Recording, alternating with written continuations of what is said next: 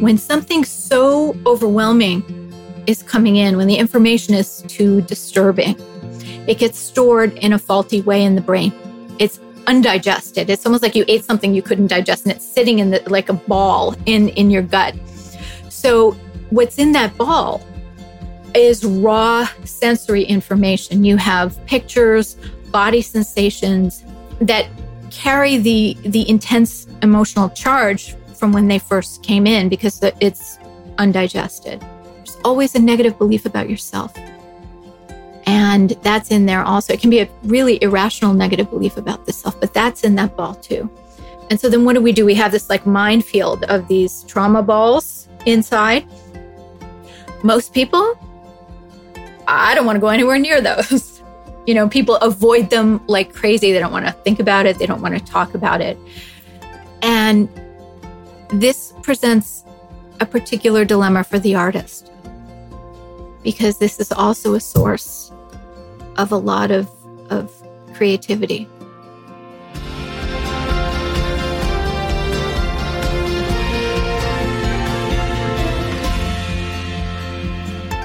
Hello there. Welcome to Creative Genius, the podcast. I'm really excited to bring you this episode today. It's been a long time coming.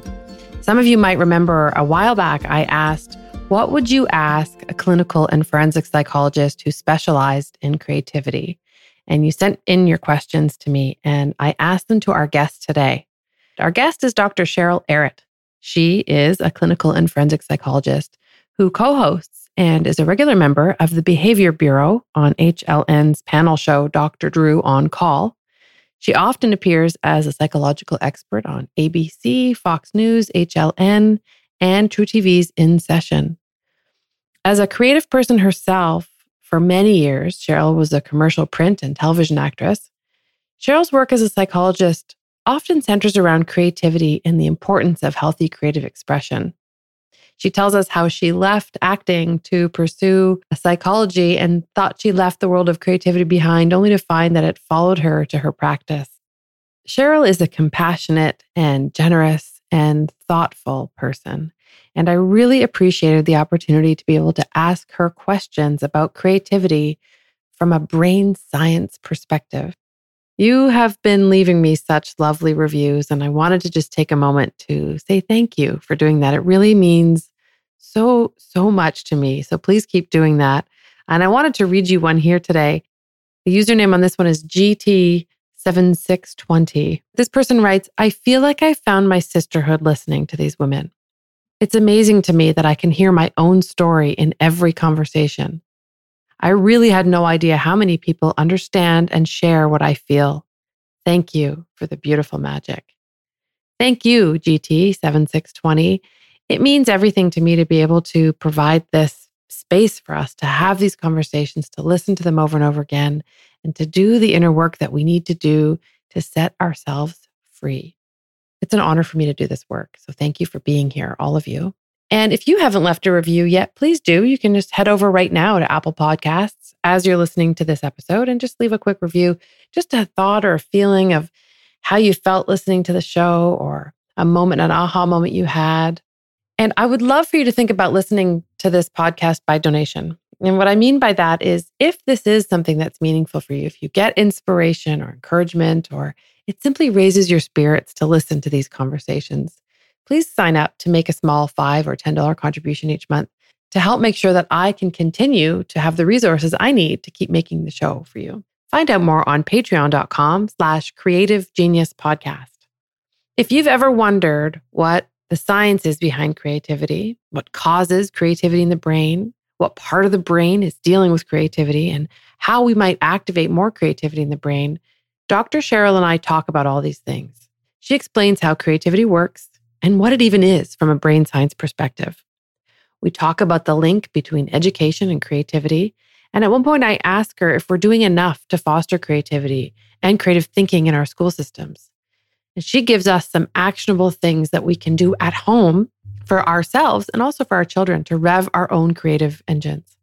One of my favorite moments, though, comes towards the end when I ask her about the possibility of the opposite of inheriting generational trauma. So we know that we can inherit generational trauma. We know that from a brain science perspective now. But I wanted to know can we also inherit the opposite of trauma? Can we inherit the magical, wonderful things too? We share a really tender moment about that, one where I felt like she was talking to all of us. It's beautiful and it's uplifting and inspiring. And I think you'll be really moved by it. I can't wait for you to hear that. I wanted to remind you to sign up for my newsletter on kateshepardcreative.com. I offer free workshops, demos, workbooks. I do random gratitude offerings of 50% off original works of art. And I do a monthly art giveaway. I'm about to do a draw for the next one. So make sure you're signed up before that. And a reminder about the Creative Genius Facebook page. You can join our private community there. We discuss our aha moments from the podcast, share our creative pursuits, struggles, joys, and offer support to one another as we walk toward allowing the energy and intelligence of creativity to take over the driver's seat of our lives. There are so many wonderful things for you to hear in this conversation with Dr. Cheryl Arutt today, and I'm so excited for you to get in. So, without further ado, here's my conversation with clinical and forensic psychologist, Dr. Cheryl Arutt. Welcome, Cheryl. I'm so excited to have you here. Thank you for joining us today. I'm I'm excited to be here too. Thank you. Uh, I wanted to tell you a little bit about the intention of the show before we get into our chat. There's so many things I want to talk to you about. I hope we can actually fit them all in. I'm an artist, and I and I believe that creativity is in all of us, and it, and that it's there from the very beginning, and that in fact it never try it never stops trying to get our attention, and that it offers us this wealth of important things that maybe we're not sort of taught about. You know, as children in school, we think about creativity as sort of art, but I think some of the things that creativity can give us are actually really critical for living healthy, fulfilled lives. And I started this podcast because as an artist, I would run into people continually over and over again at various different art events and galleries and shows where they would just say, "Oh, I don't I don't have it in me. I wish I did, but I I just I'm not I'm not a creative person, quote unquote."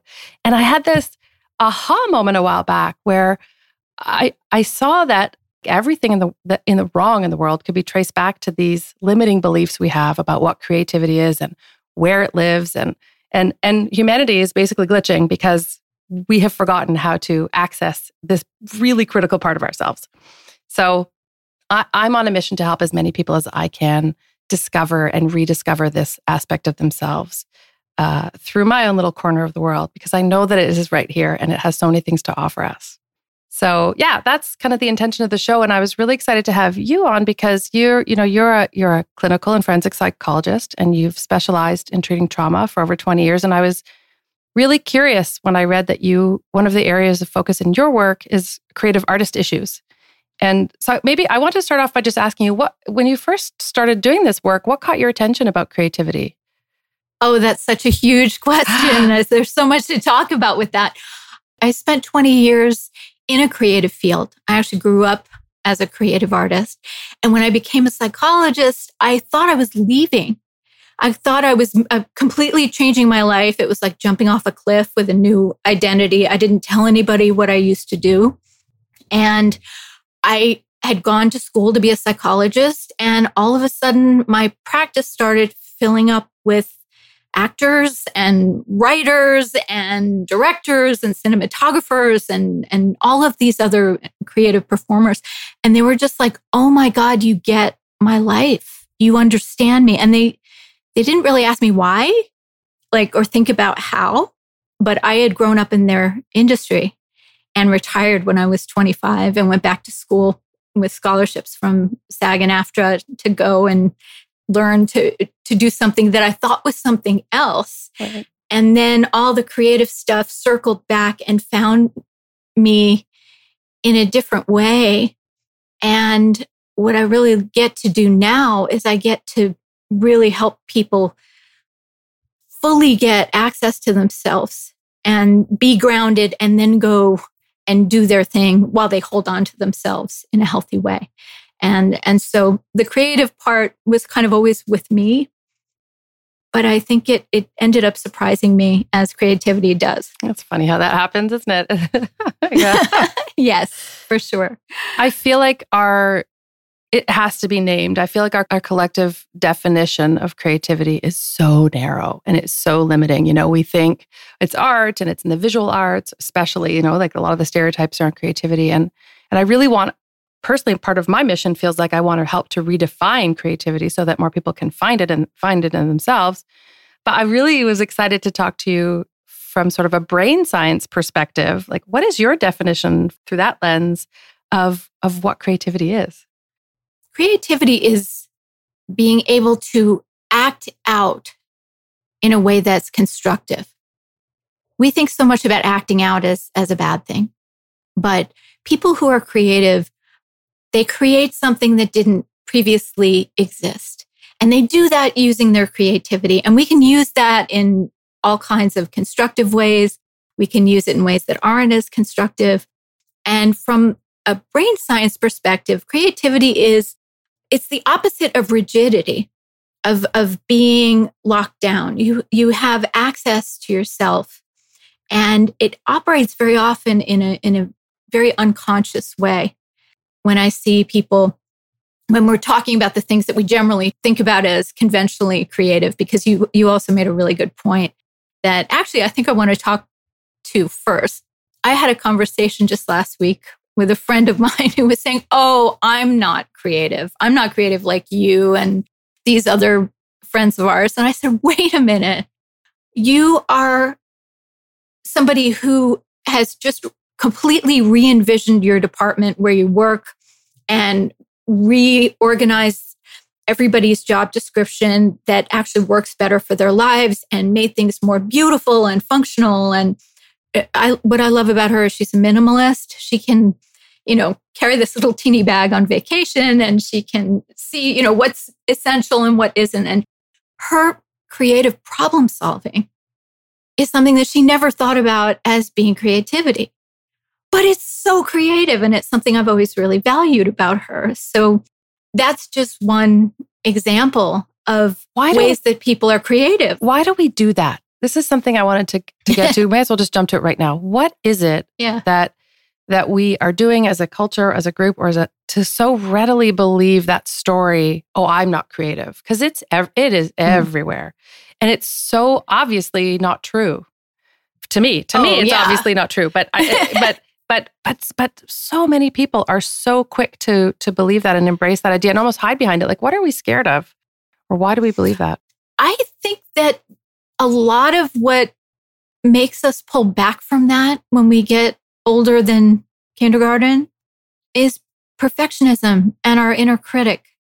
I think that we can put so much pressure on ourselves and feeling like oh i'm not good at this or i'm not good enough or as good as this other person is. And if you have your inner critic on your shoulder the whole time you're creating something, it's very difficult to hear yourself think.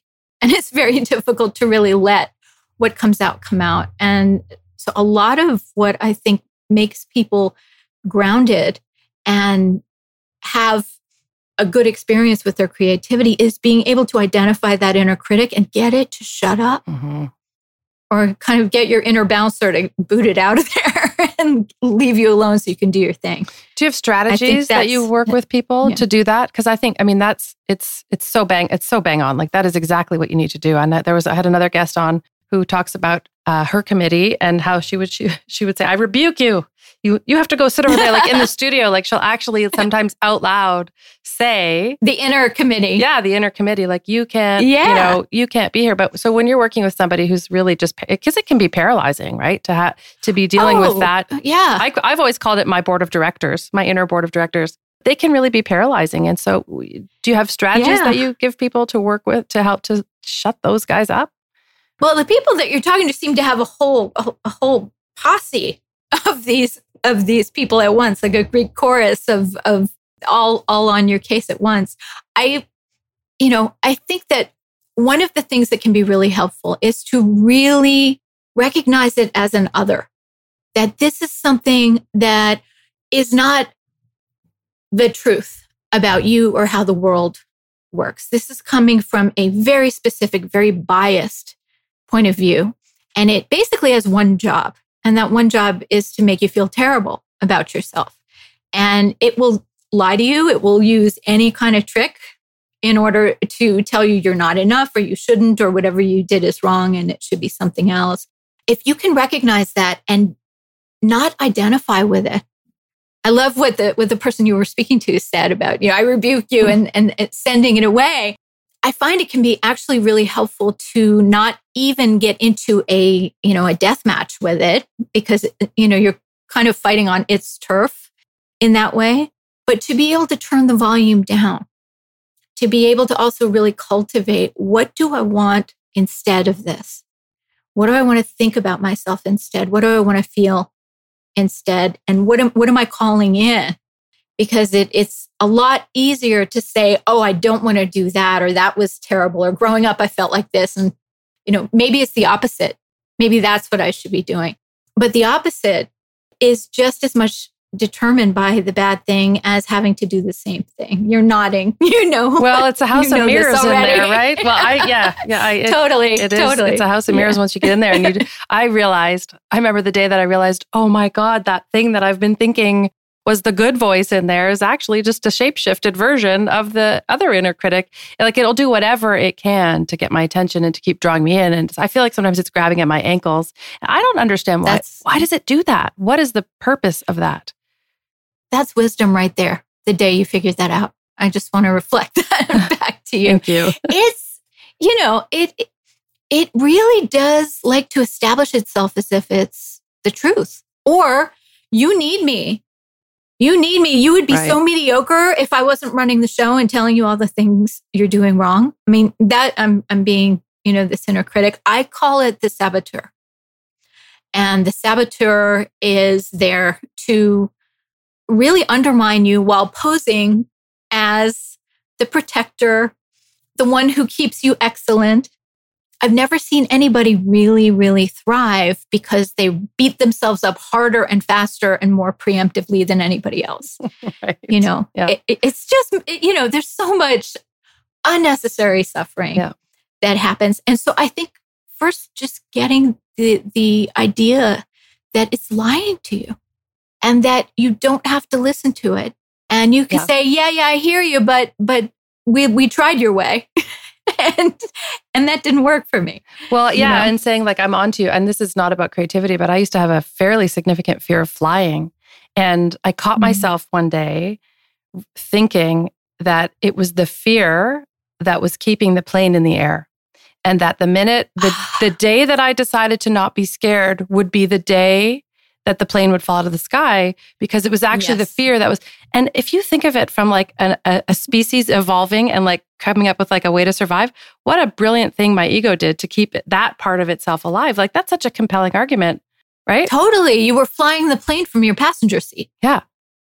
Right? Yeah. You were protecting it by by worrying. And that's that's the other thing because that's the recipe for anxiety is, you know, trying to control the things that are not in our control. Mm-hmm and also paying, thinking we can prepay our anxiety.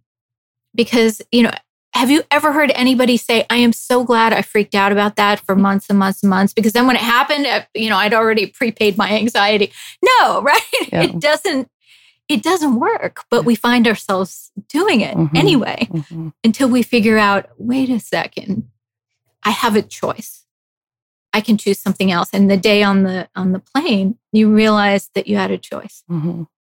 Yeah, and you yeah. dared and I to did. stop flying the plane. and I did. It was terrifying. It, I I I said, what would happen if I went on this plane and just didn't let that thought be in the driver's seat? What would happen? I was actually uh-huh. flying to California from Vancouver pre pre pandemic. Wow, and it was exhilarating. I was terrified, but I it felt amazing. It felt really great.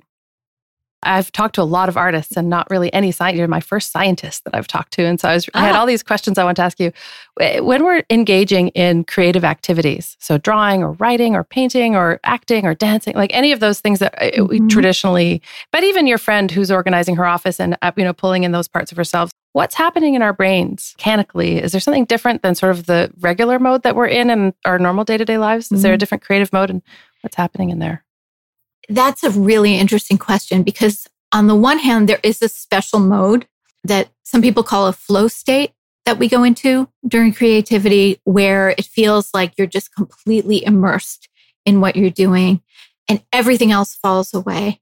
And afterward, it, you know, you feel incredibly rejuvenated and you feel like you may have even lost time. You don't know where the time went and you were just completely absorbed because you weren't toggling, you weren't tracking something else. You weren't also on your phone or also answering emails or doing whatever those things are.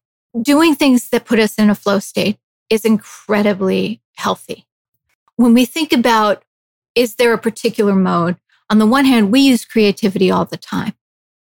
And it is sort of embedded, not even in that ideal flow state, but in solving a problem, in stepping back, reassessing and shifting and trying something different, in, in doing the opposite of what the addiction people talk about. Their definition of insanity is doing the same thing over and over and expecting a different result. Creativity is kind of the opposite of that, too. Going, this isn't working. Let's try something else. You know, the thing is that the two biggest, really different modes that our brains tend to be in are when we feel safe and when we don't feel safe. Our brains function completely differently when we are in fight or flight, or now we also know freeze. It's very difficult to be creative from from that place. What we what we've learned is that neurotransmitters that that help us survive also built in these shortcuts to our brains. So when we are in a, a, mentor of mine, Dan Siegel, created this idea of the window of tolerance. And the window of tolerance is like that sweet spot where we get full access to ourselves. We can notice our bodies, we can think and feel and have kind of an all access experience with ourselves. That's optimal for lots of things. When we are hyper aroused, so we're above that. We're not feeling safe. We, we may have racing heartbeat. Our thinking changes into black and white thinking where you're either with me or you're against me. We're, we're in survival mode and, and we're figuring out if we need to run or flee. And if we're below that window, that's hypoarousal. That's when people shut down or dissociate, or it's like the pinball machine hitting tilt. And, you know, we don't have any access to ourselves there. But but one of the things that I think is really interesting about the fight or flight state is that all of the most creative parts up here in our prefrontal cortex and the forehead part above our eyes, that's the part where we do things like response flexibility, where we get to like, oh, I'm going to generate a bunch of options here and then pick the one that I think is the best one. Recognizing nuances of things, figuring out what you what you want now versus what you want most. All of these kinds of things take place in that prefrontal cortex of the brain. And guess what happens when we are in danger? Whoosh, it completely shuts down. As a matter of fact, I believe that we lose up to 50 IQ points when we are really angry or really terrified. Oh, I've lived that. yeah, we've all said things that we're like, whoa, I'm a smart person. And I said that. Yeah. What was I thinking? Yeah. Right. Um, but if you think about it, it has tremendous survival value. If, you know, if if a, a predator jumped out in front of you and you went, hmm, what are all my options here? And and then I'll pick the best one. You you you wouldn't make it out of that situation, right? So we we start reacting instead of responding. And, you know, we find ourselves doing things before we even realize it. So it's really good to have that. But it's also really good for our brains to be able to tell when we're safe. So we can have like our whole brain and our access to our whole self. And from that place, I do think that when we're creating things, we also have a lot of unconscious input where a lot of times you may, I don't know if you've noticed this in your painting, but sometimes you think you're saying one thing with your work and then somebody else sees something else in it that that's actually really true of you or that you see there now, but you didn't intend to, to do that in the first place, but that's what kind of came out. Mm-hmm. You know what I mean? I know exactly what I mean. Yeah. So we use all of our brain, I think, in this, but learning that that we can do our best when we know how to tell when we're safe. It sounds like, as you're talking, I'm kind of trying to make meaning about my story because my I, my language around it is a lot more like sort of artisty and well it's your gut and you're this and you're like you know but uh-huh. you're saying the same thing and I it, I think what we've done is we've leaned we've gone into the like I feel like there's these two pillars roughly speaking of our being and one is like the logical mind the rational mind the and then there's the sort of more creative aspect of ourselves and I I believe that they're meant to sort of be unified and work together and we lean on one you know in the emergency where the tiger is attacking you that's not the time to be creatively thinking of all your options as you just said. And but so but we but we've forgotten how to learn how uh, how to access which one and at which time. And we've leaned really heavily on the sort of more rational mind. And that's why we're sort of glitching. Right. i feel like we're swimming in a circle. I always use the image that of like a so Oh, tell me the image. Oh, I always image. have this so image of a sea turtle, like with one flipper, and it's like you know, oh great, uh, but I'm swimming in a big circle because I'm only using my rational mind. I feel like that's what humanity's doing right, right now. We've forgotten how to access. So I mean, and it comes back again to uh, uh, how do we cultivate? You know, for the person who thinks I don't have a creative bone in my body, I wouldn't even know where to begin. How mm-hmm. can they start to plug into a creative practice that helps them strengthen that aspect of themselves so that they can be doing more of those activities? First, I think they need to see the logical value in doing that because it is deeply valuable to be able to access the colors and the and the to get the music and not just the lyrics of things and um it, you know it's it's very interesting when we think about this split between logic and creativity or emotionality. And I think it's an artificial split. I think there was a fad for a while in psychology where, you know, it was like logical or emotional or logical or creative. And it doesn't really work that way. And one of the things that we learned when when we were first able to really study the brain when it's working and that's only when we got the imaging equipment in the last few decades before that you know there were these crazy things people would say like oh we we don't use 90% of our brains well no we actually use our whole brains that's a myth but people couldn't actually see what those parts did so they just kind of made up that we had this major organ that was 90% useless which is kind of like my mom telling me there were more vitamins in the crust of the bread than the rest of the bread when it's really just cooked more. you know, it makes yeah. no sense. Uh-huh. So, you know, logic is helpful here. Like logically, we wouldn't we wouldn't have that. But at the same time, what people think is emotion-free logic is mediated by emotion.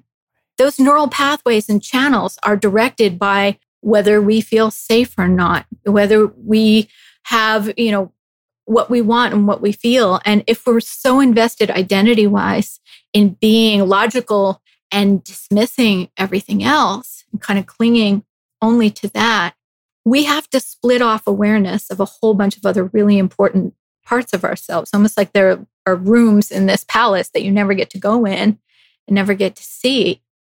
So, learning that even the logical thinking is mediated by emotion and that they work together. Together. Like you're saying, mm-hmm. Then you get the whole thing. Mm-hmm. Then you're not looking at a partial view and, and wondering what's wrong with this picture. It leads me a little bit to um, trauma and and resolving trauma. And, and and you know, I want to acknowledge that there's you know there's micro traumas and then there's you know really big traumas and and and it's re- it's relative. Like you know what you experience as a child may not be as like bad on paper as something, but it's real to the person who's experiencing it. And and yeah. they all need to be. They all, I think I feel they all need to be addressed, right? And so I wanted to talk about creativity and, and, and trauma resolution, but I I wondered if you would help us to understand the mechanics of trauma. Like when somebody goes through a trauma, what is actually happening in the brain, and what are the repercussions of it afterwards? That is a really, really interesting thing to talk about. When somebody goes through a trauma, it interrupts a natural process that our brains normally do. Because when we normally take in information and digest what's happening and make meaning of what's happening to us, our brains decide where that goes, what's important, what isn't important. I think it's a really good metaphor when you think about digesting food like we pull out the nutrients and we figure out, oh, I don't need this stuff. And then we let that part of it go. And the memory gets consolidated. So, like when you think about a memory that is not upsetting, that happened a long time ago, it has that like far away kind of feeling, right? Right. Trauma interrupts that process. When something so overwhelming is coming in, when the information is too disturbing, it gets stored in a faulty way in the brain. It's undigested. It's almost like you ate something you couldn't digest and it's sitting in the, like a ball in, in your gut. What's in that ball is raw sensory information. You have pictures, body sensations that carry the, the intense emotional charge from when they first came in because it's undigested. There's always a negative belief about yourself. And that's in there also. It can be a really irrational negative belief about the self, but that's in that ball too. And so then what do we do? We have this like minefield of these trauma balls inside. Most people, I don't want to go anywhere near those. you know, people avoid them like crazy. They don't want to think about it, they don't want to talk about it. And this presents a particular dilemma for the artist because this is also a source of a lot of, of creativity. This episode of Creative Genius is brought to you by Morning Moon Nature Jewelry. Instantly familiar, yet unlike anything you've ever owned, this extraordinary handcrafted heirloom jewelry is famous for its incredible detail of actual textures from nature. Get 15% off your first order and feel the wonder. Use coupon code Creative Genius at lovemorningmoon.com. So it's a there's there's a kind of a, a dialectic or a push pull that goes on because on the one hand I think creative people want to have contact with their pain because they use that in a way to to create and to say something to the world at the same time, I think a lot of artists are very afraid of healing their trauma because they're afraid it will make them lose what makes them special as an mm-hmm. artist. And so, people who are not creative people, when they come in for trauma work, they're like, I want to be out of pain. I don't want to think about this anymore. You know, get me past this. Artists are like, I'm going to use this. Or, you know, look at the people who figured it out and maybe they're work wasn't as great later. And, you know, what if that's me? And of course, they're not thinking about the people whose work is even better or the people who wouldn't have made any work at all if they destroyed themselves, you know, if they hadn't healed. So, so this memory storage and this, I think the, the, the metaphor of digestion is really helpful to understand why we have these little pockets of, of supercharged content that when we touch them, you know, we get this big flare of intensity because it's undigested, it's unprocessed trauma. So, from a creative, so sort of, you know, I'm thinking about like people who are doing art therapy. Is it a matter of going back like how, what's the what is the process of going in and accessing like for somebody who's saying okay i'm willing to suspend my belief that you know i need this i need to hold on to it i you know i'm ready to let it i'm ready mm-hmm. to i can't mm-hmm. and in fact oftentimes i feel like what i see is people are actually surrendered they can't hold it anymore because it becomes too much to hold so when they get to that yes. point or for whatever reason somebody's ready to start to look at some of these mm-hmm. i love the image of the trauma balls thank you how what are the mechanics of using creativity or a creative process or your own creative practice for uh, not only accessing those, but also accessing them in a way where the whole thing didn't just explode. And now you're in this big, like it's all awake and alive, right. and you've got all these live wires. How, how can somebody navigate themselves through that and use creativity to help to digest some of these things that are stored in the, in the wrong way that you're that you're saying? Well, there was a psychologist who made a creative discovery about this exact thing that you're talking about. She was walking down the street one day and she was thinking about something that really bothered her a lot. And she noticed that her eyes were moving very ballistically quickly from one side to the other in a way that people don't normally do. I don't know why she did this. But she noticed that after a while, it didn't bother her as much as it did before.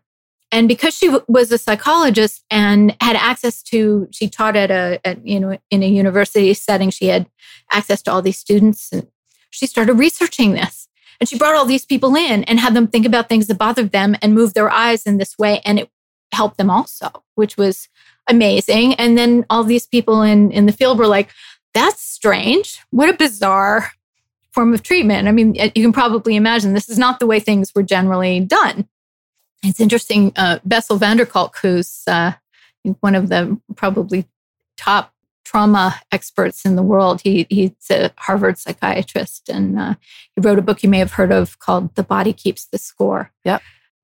And he talks about when when this this was the beginning of of EMDR, which is eye movement desensitization and reprocessing therapy.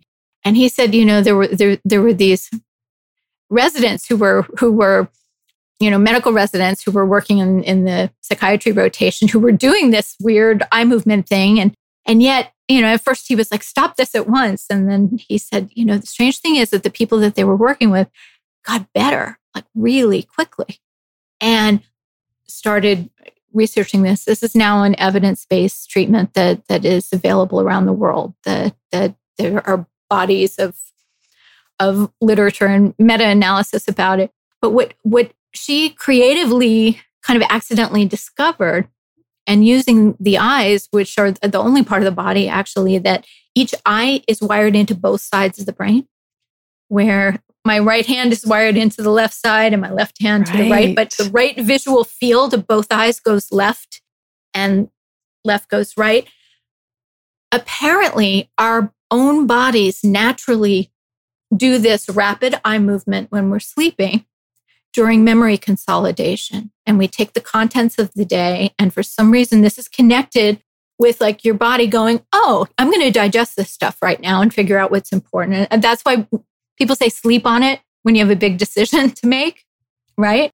So for some reason, the trauma stuff that was stuck, when you actually scaffolded by giving somebody to look at to do this bilateral stimulation, which is stimulating off the midline of the body, your brain kind of went, Oh, yeah, I forgot to do that one. And on its own, it would start, you know, digesting the trauma memory. And you could actually watch the, the charge drop until a person could think about something that might have been like on a scale of zero to 10, a 10 in how much it bothered them, where they could think about it and it, it wasn't charged. And not only that, but because their brain made all these new connections now that they're safe and maybe they've grown. I'm a big believer in post traumatic growth. They can look back and instead of blaming themselves for something or feeling shame about what happened to them, they could recognize all the things like, wow, look at how resourceful I was, or look at how brave I was, or there were these people who helped me, or I didn't give up. I kept going and really come to have a very different, very powerful, positive feeling about themselves instead of whatever that negative belief about them, you know, that harkening back to the saboteur and the inner critic, you know, that they latch onto to paralyze creative people. So actually, creatives have more access once they are able to free themselves. Yeah, I, w- I was going to ask what the I'm imagining. You know, as you're t- saying that about the eyes being wired in individually, never and that that never would have occurred to me. But as uh, when you're embodying a, your creative practice, whether it's painting or drawing or writing, mm-hmm. even, or you're experiencing things. And so, can you sort of do you think you could prompt, or is it a similar phenomenon that's happening when people are doing art therapy, processing, and you're moving because you're looking around and you're, is it, do you think it's related to that? I don't think it's the same thing. I think that that art therapy can be very powerful in helping people draw things and by by drawing and making things they can express things that they can't say or they were told not to say or maybe it happened at a pre-verbal time when they didn't have the words to be able to talk about it or it's a, a channel to the unconscious material they don't even know they have this to say so it's it's very it's very rich area. I'm glad you brought that up because I did I read one of the articles that you'd written and you wrote I'm continually amazed at the work of the unconscious in the minds of creative artists. And I wanted to ask you to say a little bit more about that because I what because of what you just said. I do think that it can be a portal for us, but I don't know much about it. So maybe you could mm. tell us how that works. Sure. It, it's fascinating to see what people make, whether it's a novel or a painting or some other type of work. There, there are ways that that the artist is conduit almost for this unconscious material. And it's almost like you don't even know what you've done until you've created it. And it's really, sometimes it's very special for me when artists share their work with me and we can kind of it's explore i'm not as an art critic at all but as as if they had shared a dream or some other unconscious material to have them share their associations to the different aspects of it if it's a visual piece for example or to to look at the ways that that writing a novel or a screenplay or, or something else the conflicts that people are trying to work through show up in the characters they make. How could they not?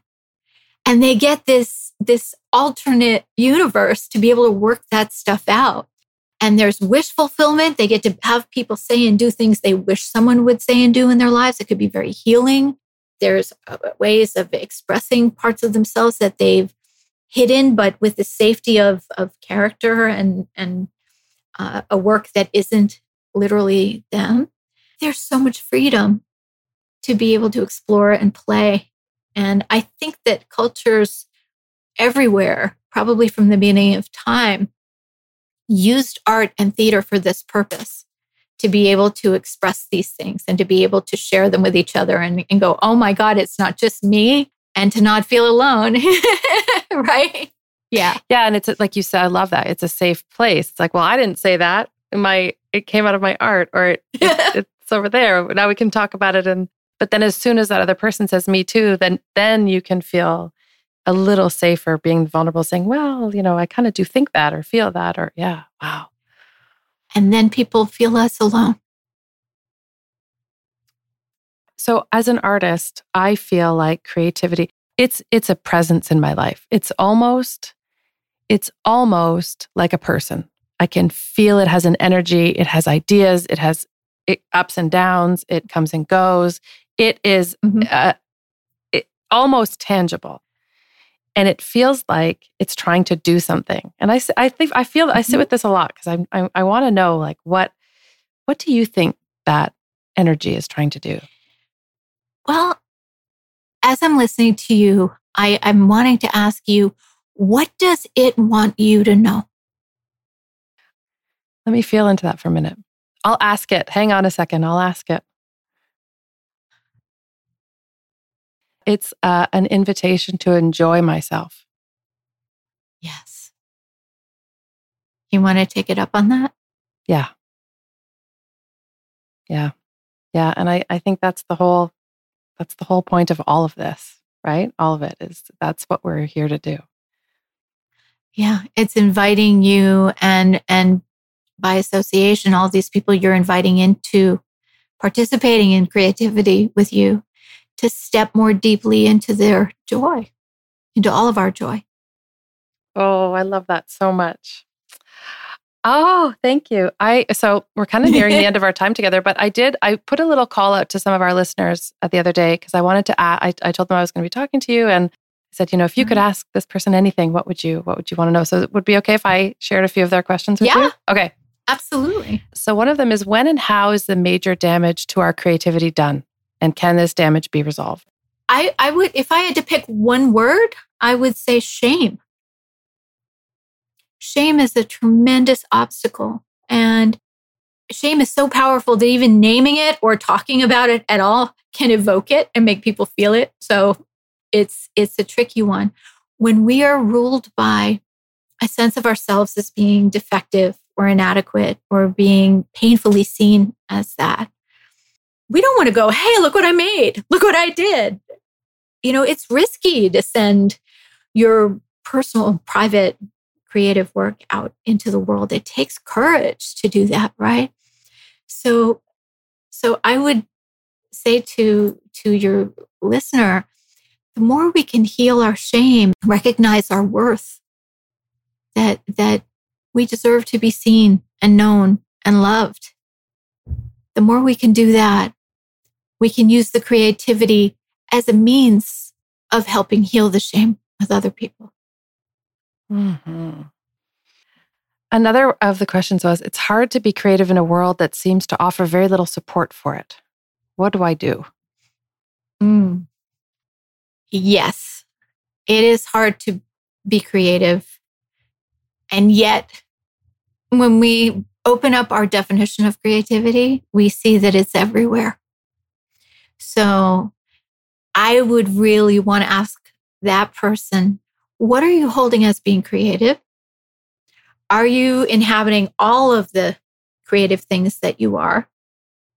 And then also looking at the myths about art and creativity that it's only uh, you have to suffer to be an artist you have to be destructive and and if you get paid for it then you're selling out and you know you have to be a starving artist. I mean like all of all of these ideas that you know artists get thrown at them. And no wonder people think oh god no you don't want to do that do you? You want to live on the straight and narrow and and here's the ladder to success climb it off you go.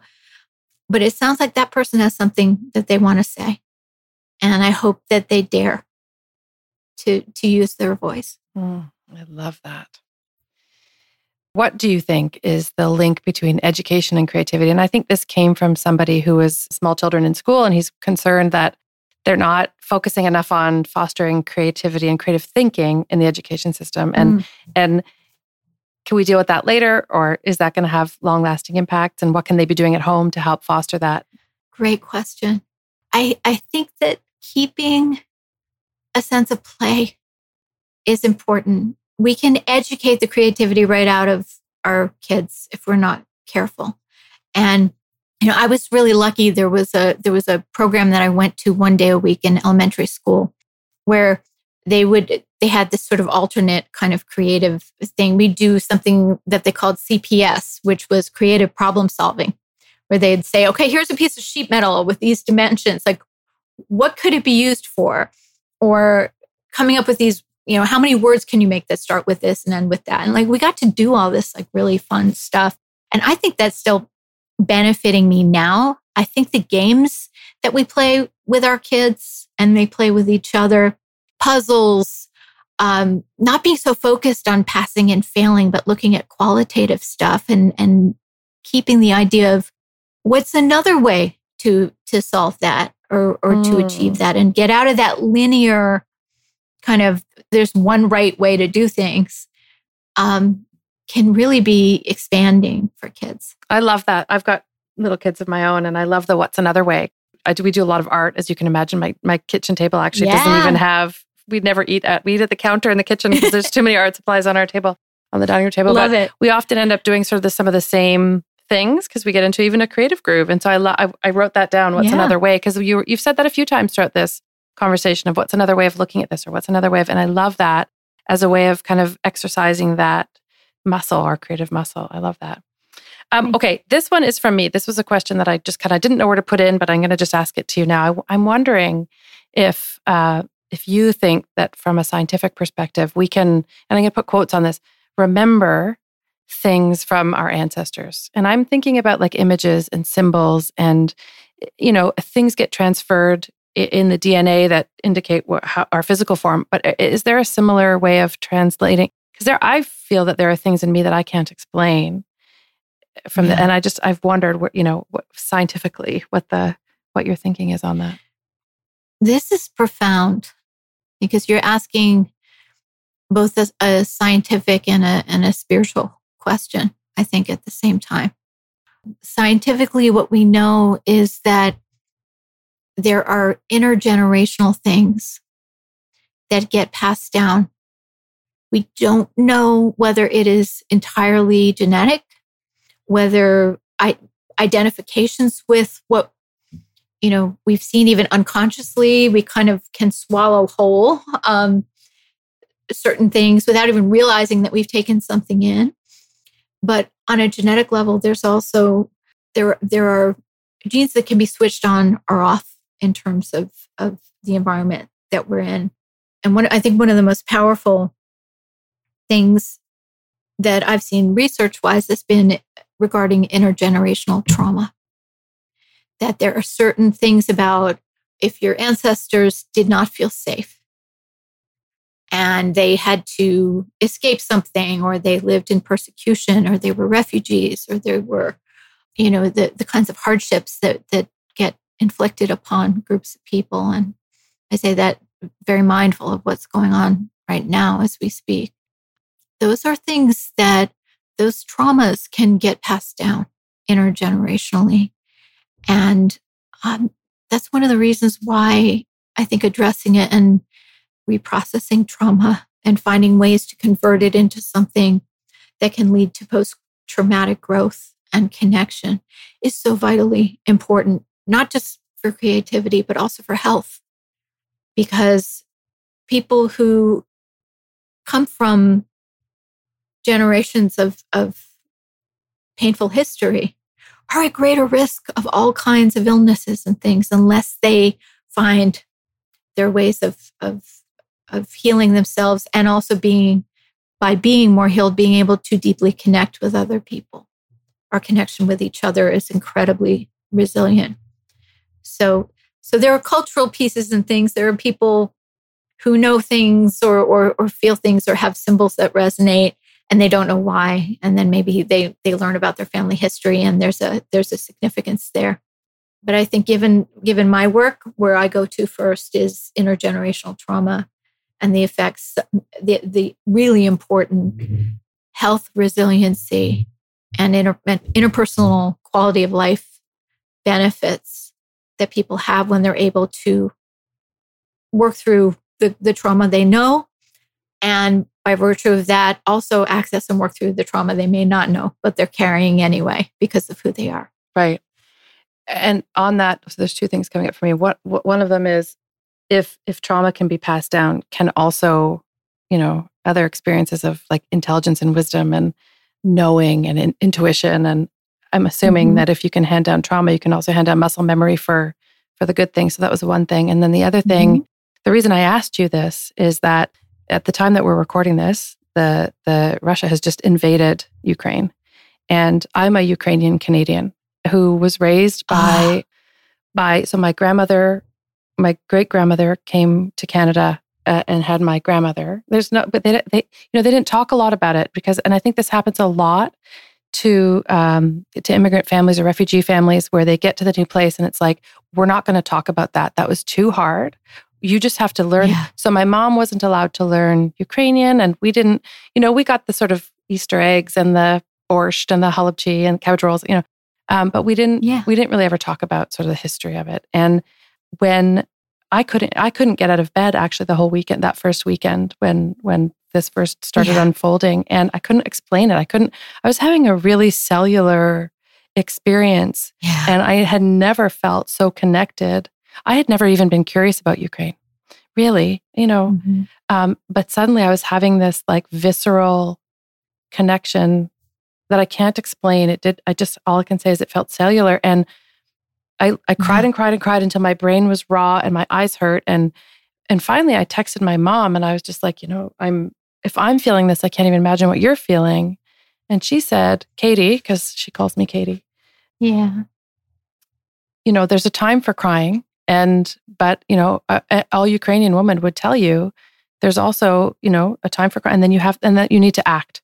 And so cry and do the crying. And and so I took that to heart. You know, other friends had been saying, go to your art because that, you know, and we talked about earlier when you're processing difficult things, art can be. So I did. Mm-hmm. I went to my art and I, uh, sorry, I couldn't believe. No, okay.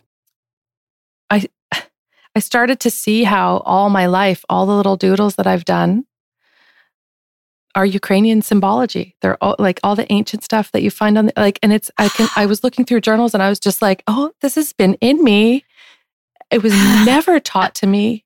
And here it all is. And there, it's so multifaceted. You know, I mean, I, I feel like I'm kind of like holding that good part of what that of, of what's going on energetically even for that culture and what's going on over there right now and also like reconnecting with this and i just thought just because i was curious about you know it's a, it's a very old culture and for thousands of years or at least a thousand years these images and wisdom and art and like have been passed down you know and then it stopped for two generations yeah. right but that didn't mean that just because orally it wasn't being taught to me that it wasn't in me and so I wanted to just ask, that's why I asked you that question. I just got chills. Thank you so much mm. for, for sharing this. I'm so sorry about what's going on.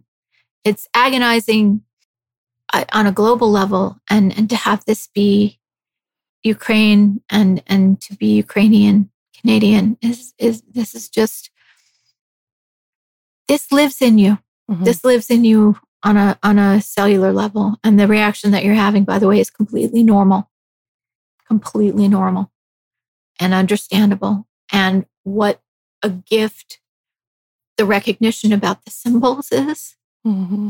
What a gift to to to have in in in this very painful situation to be able to connect with your mom and to have her give you permission to cry not that you need permission but it can be nice mm-hmm. to have her give that. Mm-hmm.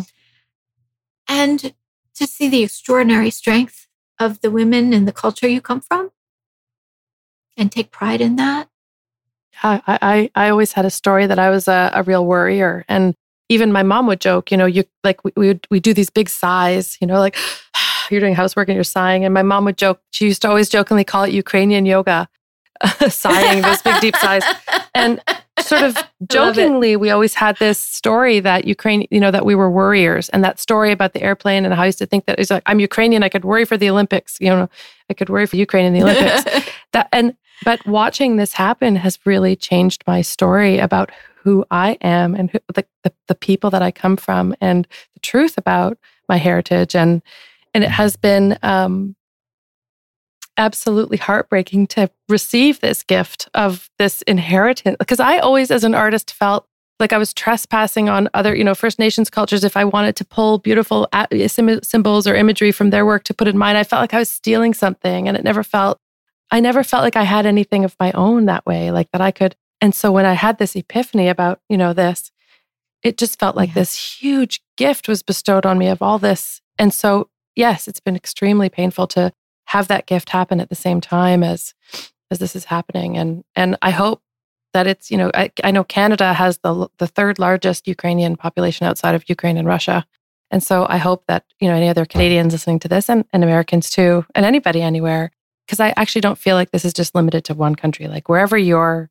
wherever your ancestry came from i also feel like you you have this gift that's in you i had no idea this was in me mm-hmm. i had no idea this was in me and it feels wow. yeah it feels like a an abundance of of of gifts that I can't even that I just can't even begin to tap into. I haven't even begun to tap into. You have begun. I have begun. You have begun. I have begun. That's true. I have and, begun.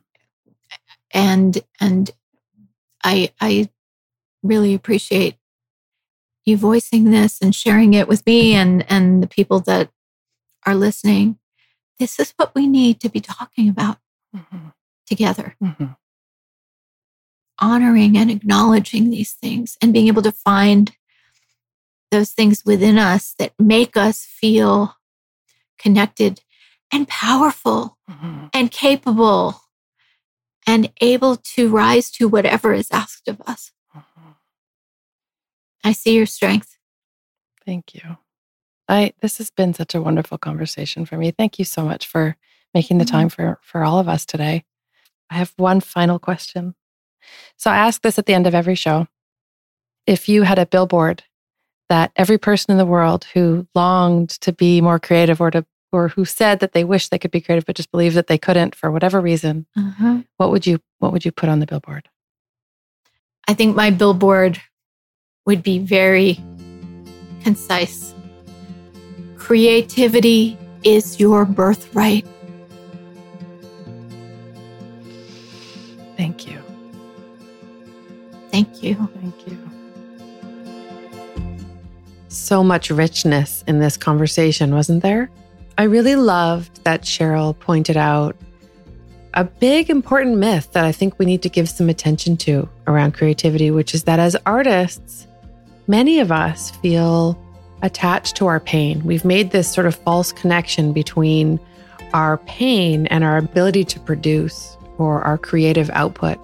And and it's a myth, you know, as she says that in fact, when we do go back and are able to heal some of the traumas and painful things that are that maybe remain undigested for us, we're actually able to create for ourselves a deeper, richer connection with ourself, with our creativity, and we're able to express possibly even bigger and better and greater things.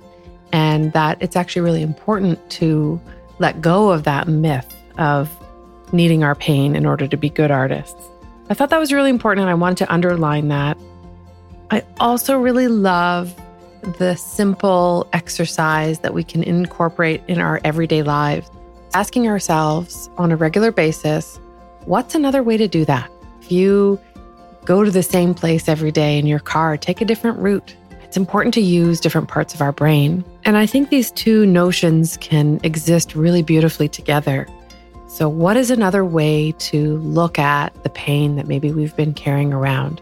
What's another way to look at it? What's another way to approach it? Maybe there is another way we can look at the way we've been carrying our ideas of an artist needs to be in pain in order to access stuff and use it. And I can see that applying to everybody from writers to painters to sculptors to actors, singers, musicians, songwriters. You know, anybody who's who's got a story that holding on to your pain is somehow fueling your creativity. What's another way to do what's another way to look at that? What's another way to do that and be with that? Is it possible that that we got that wrong? And what might be available to us if we were to become willing to truly heal and come back to our true, true, deep, soft, quiet inner self and let ourselves create from that place.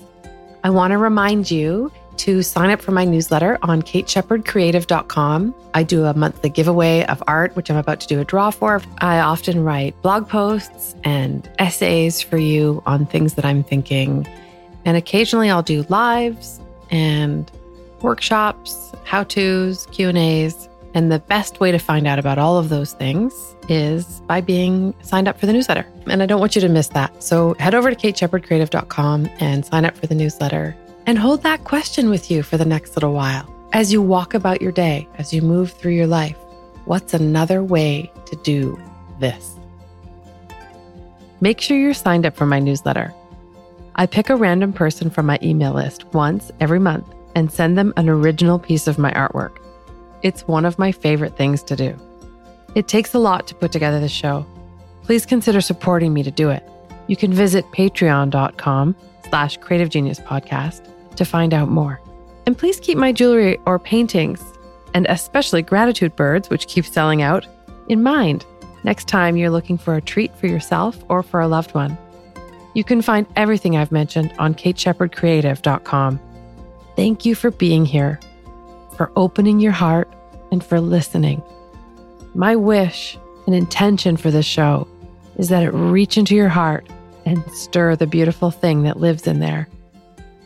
May you find and unleash your creative genius.